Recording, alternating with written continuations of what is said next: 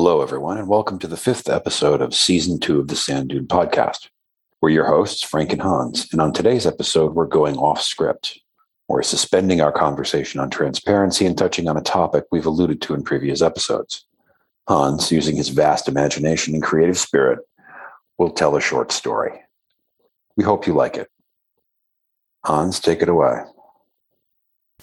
When I was a kid, my friends and I trampled a cornfield adjacent to our suburban neighborhood.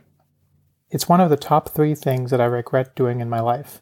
There are other things that I regret, but this is among the short list of things that had a concrete negative impact on someone else. Mind you, I was nine or ten perhaps, and while I knew what I was doing was wrong, it was fun to throw oneself into fully grown stalks of corn and let your body be gently lowered to the ground. Actually, I wonder if it might have been a wheat field. That crop is shorter and planted closer together. I can't be sure, so let's stick with the cornfield. Did we destroy the entire field? No. Was it way more than a few broken stalks? Yes. Was the devastation observable from space? Probably not. But I shouldn't have done it, even though the farmers who owned that land must have enjoyed that sensation as a kid themselves. Hang on, and we'll get back to this story later. Chapter 1 The Game Imagine yourself at 10. You see yourself as a fully grown adult, with opinions and interests, and boy do you know stuff. You're also old enough to know when you shouldn't do bad stuff, but your need for belonging and comradeship makes your moral compass succumb to peer pressure and maybe even invent your own mischief. One day, you run over to your local playground, and some kids you know are playing a game. You can hear the ruckus from afar, but as you approach, you notice what they're playing is unfamiliar. Peeking over their shoulders with excited interest, you notice them moving around some objects. Everyone's energized, and it's clear to see there's fun to be had. As you observe, you begin to understand the rules of the game that's being played in this sandy spot on the playground.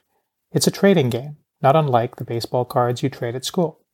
Only the individual objects don't become more prized because of the performance or likability of a sports superstar. Every object's value rises and falls based on what someone is willing to pay for any object. All the objects have slightly different colors, but they're all round, the same size and weight. You're reminded of the children's game of marbles, machine made marbles. Why did I have to pick marbles? I'm sorry, listener. You're going to have to hear me mispronounce that word with my funny accent a few more times. I should have picked a different analogy, but then the lost marbles joke won't work. Each marble is different, but mostly identical. At least at this point, no one cares to collect specific ones. Each is considered the same. Fungible, if you will. But okay, at 10, that's a really big word. The atmosphere on the playground is electric. The kids who've been playing for a while are excited and impassioned. They talk about how they've been playing since morning and how their lives have been changed by the game. Most of them are holding a lot of these objects the game pieces, the metaphorical marbles. The other kids playing the game, the ones who just joined, are a bit more tense. They've each put some of their allowance into the game, and it's a little unclear that they'll ever get it all back. Oh, yes, you need an allowance to join the game. Until now, all the games you've played on this playground have been free. Sandbox, monkey bars, football had no entrance fee. Perhaps you'd had to wait a bit to join a game, or you'd have to play on your own for a while. But actual pocket change was reserved for the ice cream truck. Here in Marble Game Land, things are different. Allowance buys you marbles. That's how you join. During the game, a few kids traded marbles for other things, some held on to a bunch and said how happy they were. There were even players who called themselves bankers, who exchanged money for marbles, or vice versa. And so the game goes. But exchange of marbles is not really the point of the game. Neither is playing with the marbles like you play games with your sports trading cards. In fact, there are no marbles. And we're not really on the playground either. We're on the cornfield, I trampled at the beginning of this story. I'm sorry, I forgot to tell you. Trampling the cornfield is the game. Some of the game players are constantly trampling cornstalks. Each time you fall onto and push over a cornstalk, you liberate another corn cob. But perhaps to go with our marble analogy, it's easier to think of the things that have been liberated from the cornstalks as marbles, not corn, because we're trading marbles during the game. But to bring new marbles into the game, we're still crushing the cornstalks to the ground. So, corn are marbles? Can we eat the marbles? No, that would be silly. Uh, not even if we cook them. Chapter 2 Origins Once upon a time, a kid walked into a nice cornfield and crushed a bunch of cornstalks. Let's just say he had his reasons. And now, we don't know where he is. He could be a she or a they. Heck, it could have been the farmer. That's kind of besides the point, though, because whoever it was stuck around long enough to teach everyone the rules of the game. And now we're trampling corn. It's already the afternoon. The playground is getting full. The noise the game has generated has lured kids from all over. There's even some adults playing now, and they've been buying marbles with their generous allowances. Prices of marbles have increased significantly now that we're further into the game, and we probably need to ask mom for a greater allowance. Trampling corn stalks is also getting harder. Early in the game, you'd walk a few feet push a few over, and voila, you'd have some marbles. But with more players, we have to travel further. And since not every cornstalk has marbles, it's harder to find them. Oh, yes, only some cornstalks have marbles. So every time kids go out to find more marbles, a lot of corn is getting trampled. What's more, for every marble search, all the seekers have to come back to the middle of the playground then trample whole fields of corn, and whoever finds the cornstalk containing the marbles wins. That seeker gets marbles as a reward, and then everyone goes back to the middle begin the search anew. Many kids have bought scooters to be faster seekers. Some have cars, and a few even have helicopters. The part of the cornfield world that's trampled stretches beyond the horizon. Needless to say, most of the kids don't bother with trampling corn anymore. They leave that to the adults with the helicopters.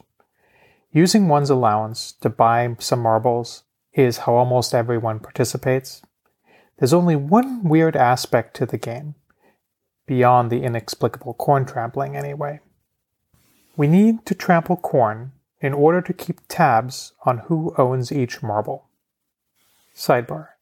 You think I've lost my marbles, haven't you? See, that was the marble joke. Well, I probably have lost marbles, because the pouches in which we collect our marbles are easy to forget, and sometimes kids from other towns come over and rob the banks. What I mean is, the kids playing banker, ones that are holding on to some of our pouches because we trust them, they get careless and lose our marble pouches.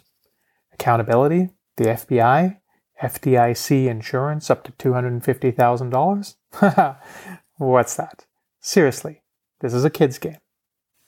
There's even a rumor, don't hold me to it, that the kid who started corn trampling in the first place might have forgotten how to open his marble pouch, and now all those marbles are lost forever. But that's okay. Lost marbles and unopenable pouches increase the value of everyone else's marbles. It's an odd game. Chapter 3 Value You'd think all this trampling and marble exchanging would be making everyone happy. But most kids, playing, really only care about how much a marble is worth. They're happy when the value goes up and sad when it goes down. Because of how expensive it is to exchange marbles, most of the kids are just sitting there wondering if they should buy more or sell their marbles.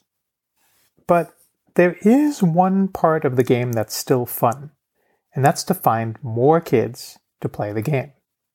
It's fun to explain the rules, how trampling corn works, even though nobody you know does it anymore, and speculating about who the first kid was. But getting more kids to play the game is really important. Why? Because the only way to make sure the value of marbles goes up is to, no, wait, the only way to ensure the value of marbles doesn't go down is to find new kids who will use their allowances to buy marbles from the bankers. You see, there's a limited supply of marbles, and the more kids, or adults, want marbles, the more each marble is worth. This is probably just pretty simple Keynesian economics, or whatever that means. You heard your dad mention that once. After all, you're 10, remember? Let's recap. More players good, fewer players bad. You need an allowance to buy marbles. It's fun to explain the rules to new players, and somewhere there's a lot of corn getting trampled. But what's the deal with the big tower of Jenga blocks in the middle of the playground? Oh, yeah, that's the blockchain. Remember how I said we need to trample corn to keep track of the marbles? It turns out making copies of marbles is really easy, like click a button easy. So the kid who invented the game came up with a way to keep track of which pouch each marble is in. And that's how we make sure copied marbles don't ruin the game. The tower of Jenga blocks contains, surprise, blocks. And each block contains a list. Together, all the lists in the tower tell you which pouch a marble belongs to. Your accountant mom would call this a ledger. That's really it. Some of the kids think this is a big deal, but it's kind of simple. Maybe those kids are still in kindergarten? Whenever you want to give one of your marbles to another kid, perhaps they gave you one of those green leaves your brother likes to play with, you need to tell the blockchain that you took one of your marbles and put it in your friend's pouch. Did I mention you need to pay for that? You do. But it's only going to cost you a little bit of your marble. Wait, what? Oh, yes. You can break your marbles into little chunks. That's totally okay. The blockchain can even track marble crumbs. And as your recorded marble exchange is added to the list that makes up the next block, the one that's added to the top of the Jenga tower, through the magic of corn trampling and a tiny bit of marble dust, You've now played in one round of the marble corn trampling game. Since it's done almost entirely out of sight, and since none of your friends actively trample corn anymore, it's hard to keep track of the environmental devastation. Sure, some of the scooters and helicopters have gotten more efficient and powerful, but it's still a fact that during every marble search, every seeker tramples tons of corn. It's an Argentina sized problem. But we're 10 years old, it's never going to be our problem, right? Chapter 4 Mainstream. It's getting late now, and you might be getting ready for your afternoon nap, so I'll save you the block construction dynamics for another day. But as you start to walk home, you notice some of the kids have built exact copies of the Jenga tower everyone's been playing with.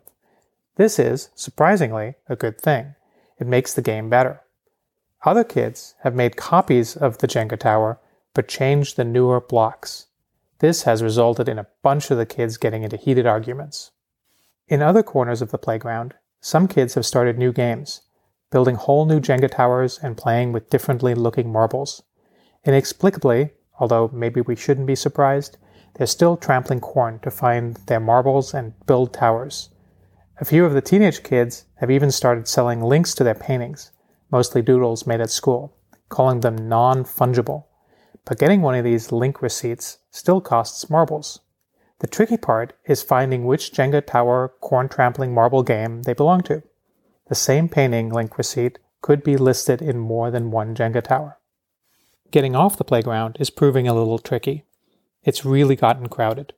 A lot more kids have come, and now a few of the adults have driven their trucks onto the field and are setting up loudspeakers to get more people to join the games. The noise has even attracted parents who've come to collect their kids, telling them not to play anymore. And a few of the adults are warning kids and anyone who will listen of what will happen when the games stop. But will they stop? Or will the games grow up to be part of the world outside the playground? If so, what problems will they solve? And must the corn trampling continue? Chapter 5 The End. By now, you've figured out that my marble corn trampling game is an analogy for Bitcoin and cryptographic token systems. That the painting receipts are NFTs, and that corn trampling is a euphemism for electricity use. The excessive and inefficient use of electricity to keep these systems running should concern those of us paying for utility bills and anyone else who knows about the consequence of releasing more greenhouse gases by producing electricity. Some of you may still remember the days before the iPhone and high speed internet.